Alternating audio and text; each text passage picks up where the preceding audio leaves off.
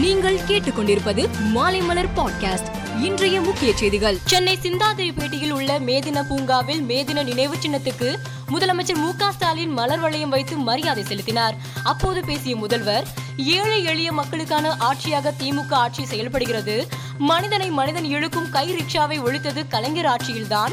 தொழிலாளர்களை வாழ வைக்கும் அரசு ஏழை எளியவர்கள் பாட்டாளி மக்களுக்கான ஆட்சி இது. தொழிலாளர்களை போற்றுவோம் தொழிலாளர்களின் ஒற்றுமையை ஓங்க செய்வோம் என்று குறிப்பிட்டிருந்தார். திருவண்ணாமலையை சேர்ந்த தங்கமணி என்பவர் சாராயம் பதுக்கி வைத்திருந்ததாக கூறி கடந்த இருபத்தி ஆறாம் தேதி மதுவிலக்கு அமலாக்க பிரிவு போலீசார் கைது செய்து சிறையில் அடைத்தனர்.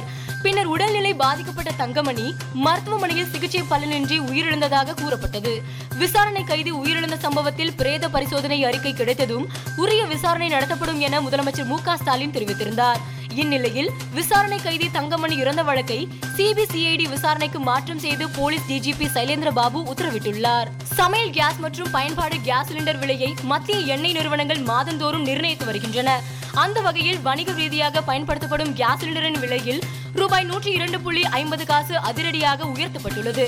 இதனால் எல்பிஜி கேஸ் சிலிண்டரின் விலை ரூபாய் இரண்டாயிரத்தி இருநூற்றி ஐம்பத்தி மூன்றிலிருந்து ரூபாய் இரண்டாயிரத்தி முன்னூற்றி ஐம்பத்தி ஐந்து புள்ளி ஐம்பது காசாக உயர்ந்துள்ளது குறிப்பிடத்தக்கது. உலகின் பல்வேறு நாடுகளிலும் கொரோனா வைரஸ் அடுத்தடுத்து அலைகளை உருவாக்கியது. இந்தியாவில் மூன்று அலை கொரோனா தாக்கம் ஏற்பட்டது. இந்நிலையில் தற்போது பல்வேறு மாவட்டங்களிலும் தினசரி தொற்று பாதிப்பு அதிகரிப்பது வெற்றிகரமாக கட்டுப்படுத்தப்பட்டுள்ளது. எனவே நான்காவது அலை உருவாக வாய்ப்பே இல்லை. அதற்கான அறிகுறிகளும் நாட்டில் இல்லை என்று இந்திய மருத்துவ ஆராய்ச்சி கழகம் தெரிவித்துள்ளது. உக்ரைனை தொடர்ந்து ஸ்வீடன் மற்றும் அதன் அண்டை நாடான பின்லாந்து ஆகியவை நாட்டோ அமைப்பில் உறுப்பினராக முயற்சி செய்து வருகின்றன. இதற்கு ரஷ்யா கடும் எதிர்ப்பு தெரிவித்து வருகிறது.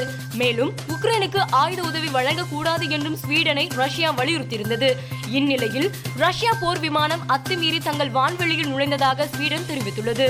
ஸ்வீடன் வான்வெளிக்குள் ரஷ்ய போர் விமானம் நுழைந்தவுடன் ஸ்வீடன் விமானப்படை விமானங்கள் அதை துரத்தியதாகவும் ரஷ்ய விமானத்தை புகைப்படம் எடுத்துள்ளதாகவும் ஸ்வீடன் பாதுகாப்பு மந்திரி பீட்டர் ஹல்க்விஸ் தெரிவித்துள்ளார். கேரள ஒலிம்பிக் போட்டி தொடக்க விழாவில் கலந்து கொள்வதற்காக இந்தியாவின் பிரபல குத்துச்சண்டை வீராங்கனை மேரிகோம் திருவனந்தபுரம் வந்துள்ளார். அப்போது அவர் கேரளாவிலிருந்து திறமையான இளம் குத்துச்சண்டை வீரர்கள் வரும்போது எங்கள் அகாடமியில் இலவச பயிற்சி அளிப்போம் என்று இதுபோன்ற சர்வதேச விளையாட்டு வீரர்களை வளர்ப்பதற்கு ஒலிம்பிக் சங்கம் போன்ற அமைப்புகள் முன்முயற்சி எடுக்க வேண்டும் என்றும் தெரிவித்துள்ளார். ஐபிஎல் போட்டியில் நடப்பு சாம்பியனான சென்னை சூப்பர் கிங்ஸ் அணி இரண்டு வெற்றி ஆறு தோல்வியுடன் நான்கு புள்ளிகள் பெற்று ஒன்பதாவது இடத்தில் உள்ளது. சீசன் தொடங்குவதற்கு ஒரு நாள் முன்பு டோனி கேப்டன் பதவியிலிருந்து விலகி ஜடேஜாவிடம் பொறுப்பை ஒப்படைத்தார்.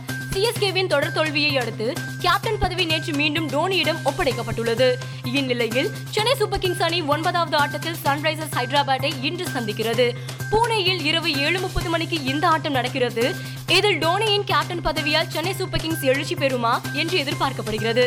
ஹைதராபாத் அணியிடம் ஏற்கனவே தோற்றதற்கு சென்னை அணி பதிலடி கொடுக்குமா என்றும் ரசிகர்கள் மத்தியில் எதிர்பார்ப்பு அதிகரித்துள்ளது. மேலும் செய்திகளுக்கு மாலைமலர் டாட் காமை பாருங்கள்.